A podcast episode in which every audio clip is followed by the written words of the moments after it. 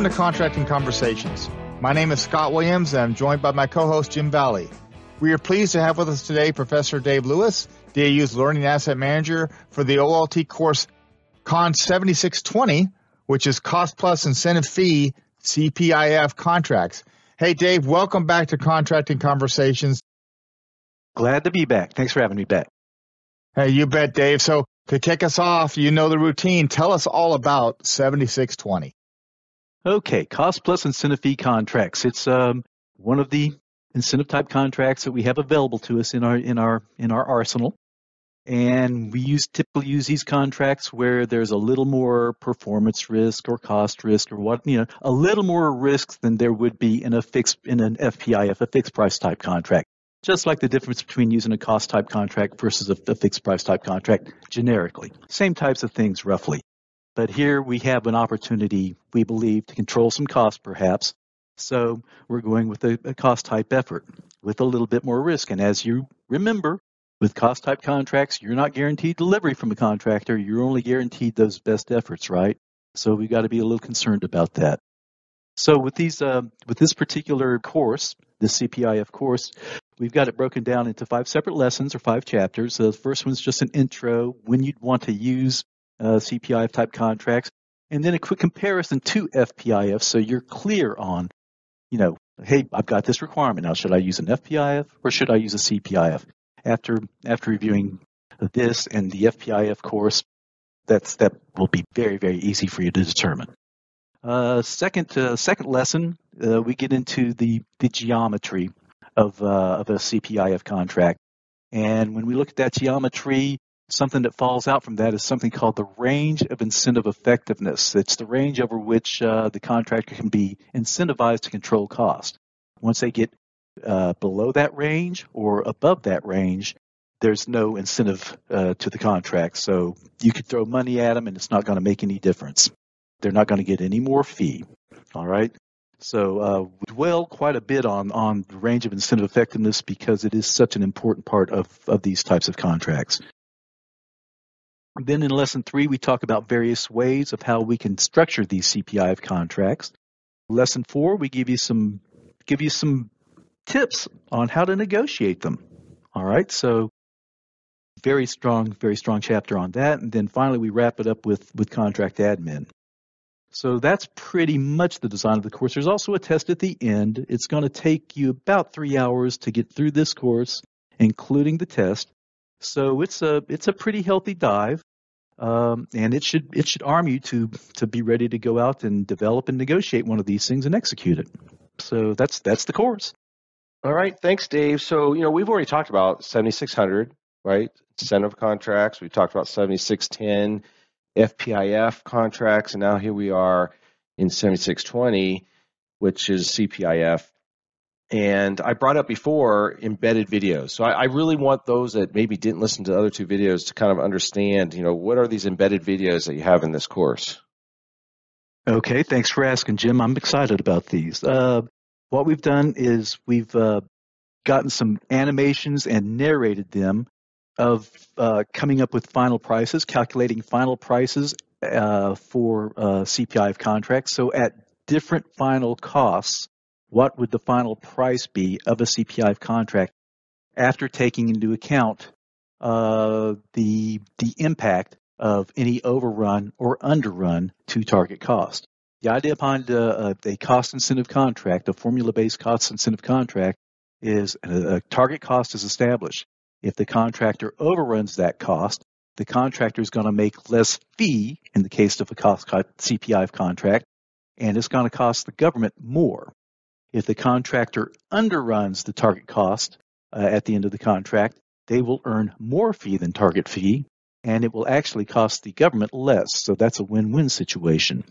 So uh, that is one of the one of the first embeds we have, talking about that final price and the effect it has on the geometry.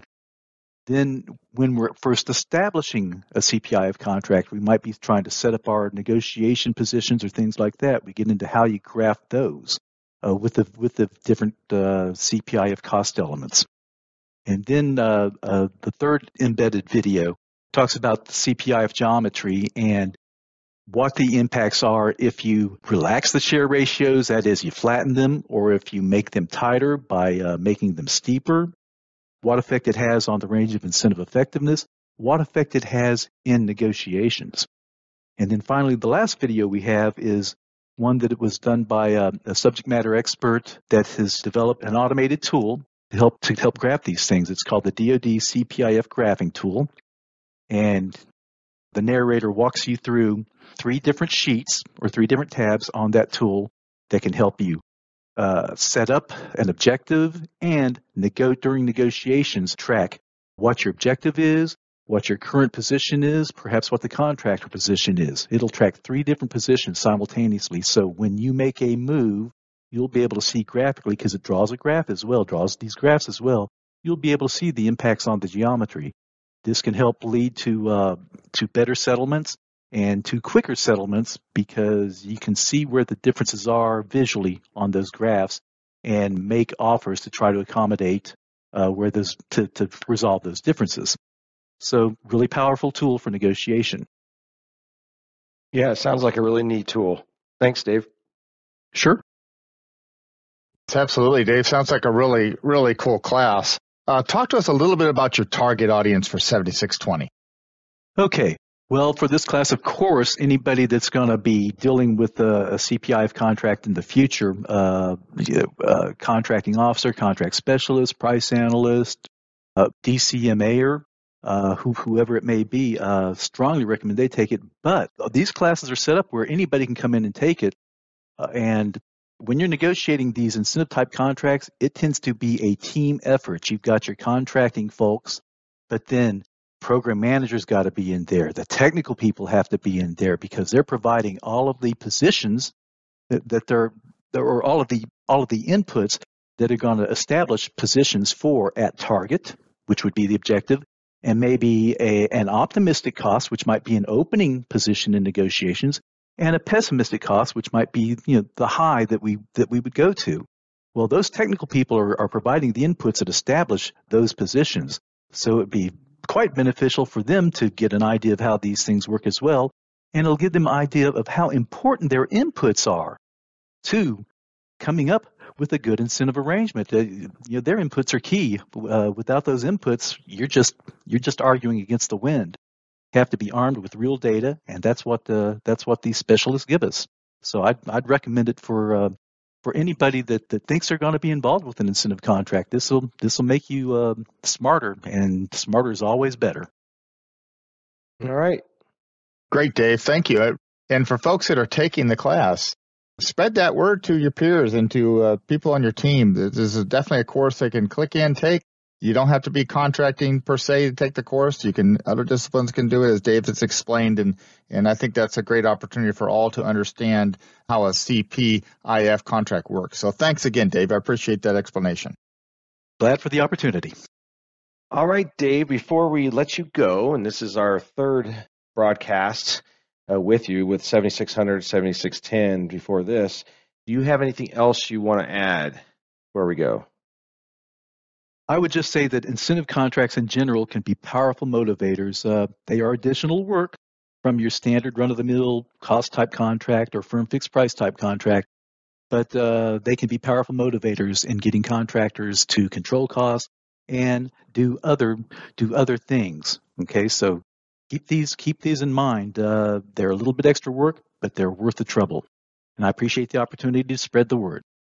Great, Dave. We we are so glad to have had you those out there listening to this in 7620, please take a look at 7610, which is FPIF, and also 7600, which is a set of contracts.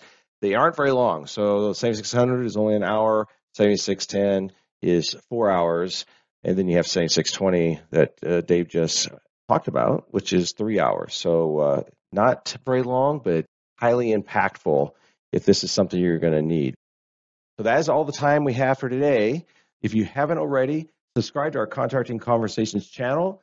This can be located not only on DAU Media, but also on Apple Podcasts and YouTube. So please sign up for those, subscribe, and you'll get notified anytime we have a new recording that's published uh, once a week. Every Wednesday is usually is when it's released. So please uh, sign up and give us your uh, comments in the uh, comment section below. So if you have any uh, questions or for discussions, please do that and spread the word of the channel to your peers and those you supervise or lead. Let us help you answer their questions. We look forward to having future contracting conversations with you.